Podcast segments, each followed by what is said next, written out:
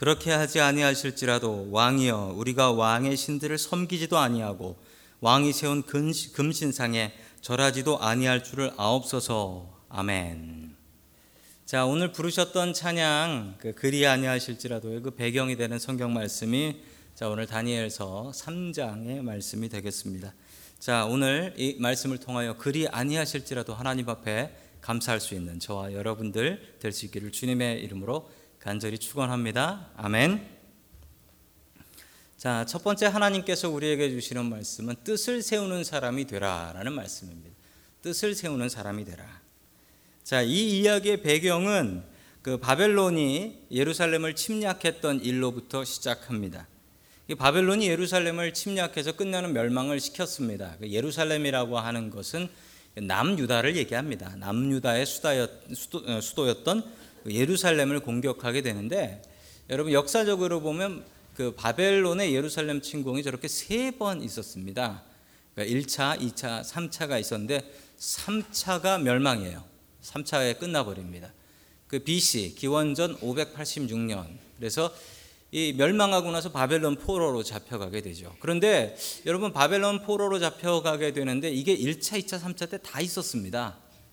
다 와서 공격을 하고 나서 사람들을 잡아가고 그랬는데 첫 번째 첫 번째 포로로 잡혀갔던 사람 중에 하나가 그 오늘 다니엘서의 그 주인공이 되는 그 다니엘이 되겠습니다. 자, 다니엘은 어떤 사람으로 성경에 나오나요? 이 포로로 잡혀갔던 사람으로 나오고 어린 소년으로 나옵니다. 소년. 그러니까 어른이 아니라 소년으로 나와요. 여러분 이 소년이 어떤 소년이었을까요?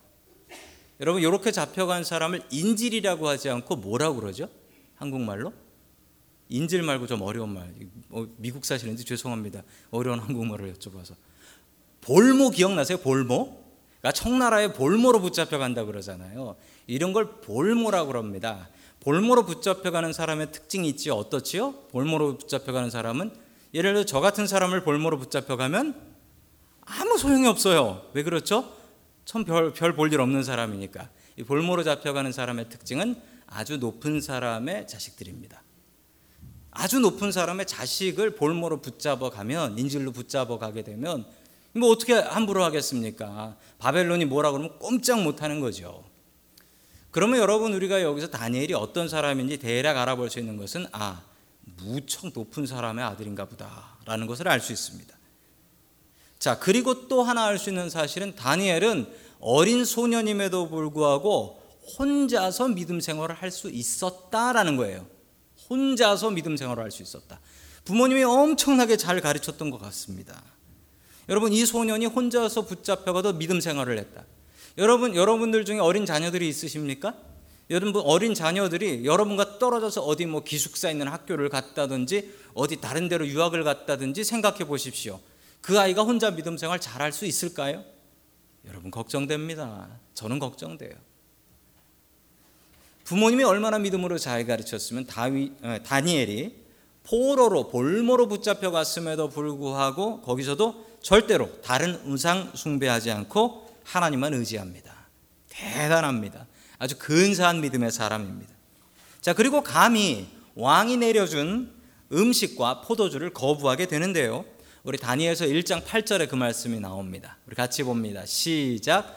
다니엘은 뜻을 정하여 왕의 음식과 그가 마시는 포도주로 자기를 더럽히지 아니하리라 하고 자기를 더럽히지 아니하도록 황관장에게 구하니 아멘.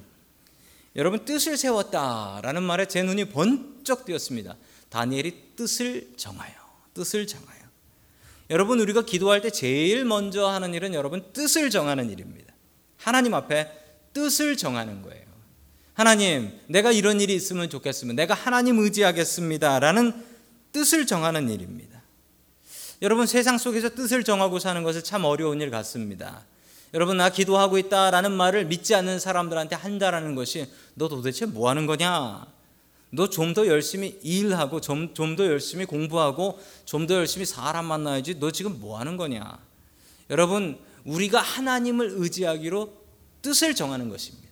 여러분, 우리의 상황이 아무리 어려워도 다니엘만큼 어렵겠습니까? 다른 종교의 중심지에 망하는 나라에 망하는 나라에 볼모로 붙잡혀 온 사람입니다. 어떻게 뜻을 정할 수 있겠습니까? 을 중에 슈퍼을이죠. 그런데도 다니엘은 뜻을 정했습니다. 여러분 역사적으로 우리 신앙의 사람들 뜻을 정해서 망한 사람 없습니다. 여러분 뜻을 안 정해서 이래 볼까? 저래 볼까? 기웃 기웃대다가 망한 사람은 수도 없이 많습니다. 여러분 뜻을 정하십시오. 뜻을 정하십시오. 세상 사람들이 뭐라고 하고 손가락질한다 할지라도 여러분 우리 하나님 믿는 사람들입니다. 하나님 믿는 사람들은 하나님 의지하기로 뜻을 정하는 사람입니다. 다니엘처럼 주님만 의지하기로 뜻을 정하며 살아가는 저와 여러분들 될 수 있기를 주님의 이름으로 간절히 축원합니다. 아멘. 두 번째 하나님께서 우리에게 주시는 말씀은 주님께 소망을 두라라는 말씀입니다. 주님께 소망을 두라. 왕이 금신상을 만듭니다. 이 왕이 느부갓네살이라는 왕입니다. 금신상을 만들고 거기다가 절을 하게 합니다.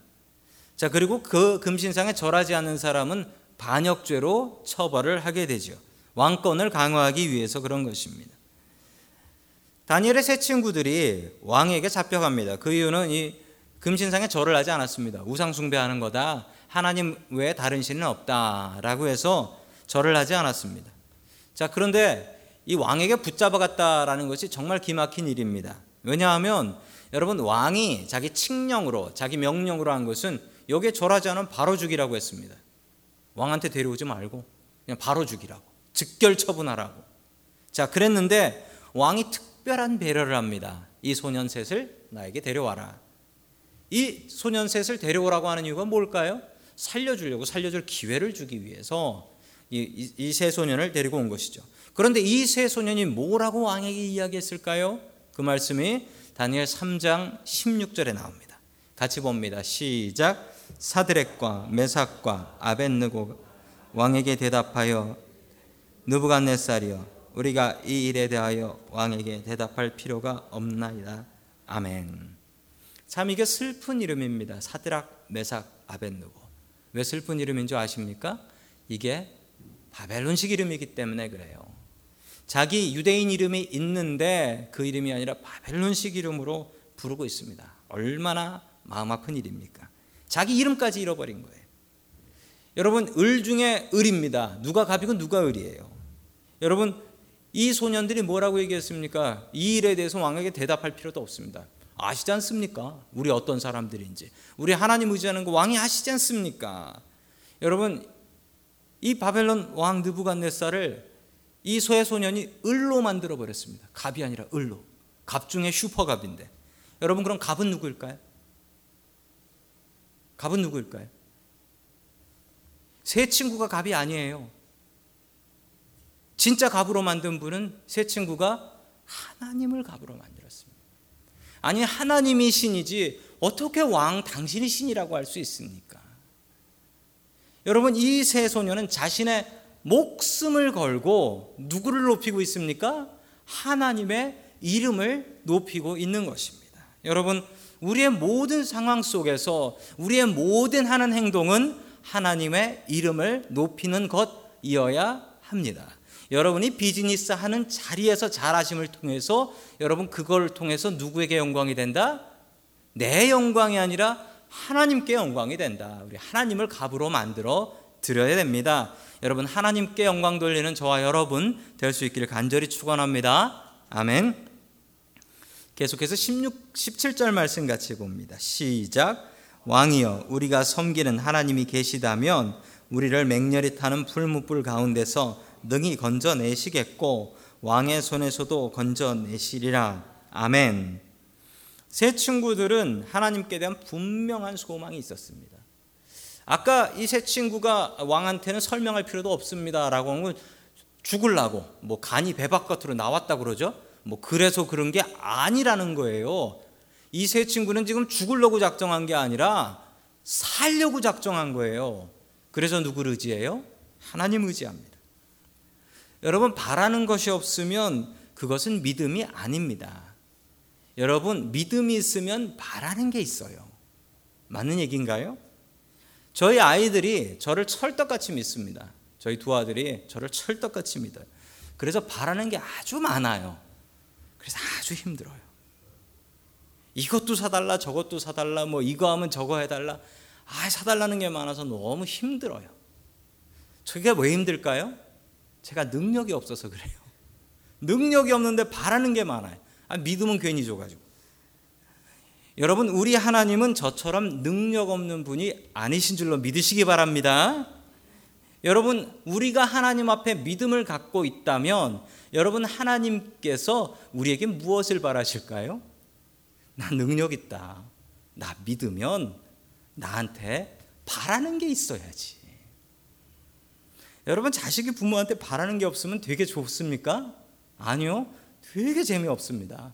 저는 좀 스트레스 받아도 자식들이 저한테 뭔가 해달라라고 하는 게 참 좋습니다. 저를 믿으니까 그나마 저런 얘기라도 하는 게 아니겠나. 저를 믿지 않으면 아버지 돈 없잖아요. 이래버리면 얼마나 그 비참합니까? 여러분 그런데 우리가 주의해야 될 게 있습니다. 여러분 기복신앙이라는 신앙이 있어요. 기복신앙. 자 기복신앙은 오직 복만 바라는 신앙이에요. 여러분 우리가 하나님 앞에 나와서 기도하는 이 기도 제목들이 있잖아요. 여러분 이게 기복 신앙인 건가요? 그럴 수도 있고 아닐 수도 있어요. 여러분 저 온리가 중요합니다. 복만 받겠다라고 작정한 건 그건 잘못된 거예요. 여러분 진짜 믿음이 있으면 하나님이 뭘 주시든 아멘하고 받을 수 있는 게 그게 진짜 신앙인 거예요. 하나님께서 무엇을 주시든지 이게 나한테 좋으니까 필요하니까 주셨겠거니 복을 주셔도 아멘이고 시험 주셔도 아멘 할 수 있는 게 여러분 진짜 바른 신앙인 거예요. 저 기복 신앙은 시험 주시면 나에게 왜 이런 시험 주십니까? 하나님께 불만 터뜨리는 사람입니다.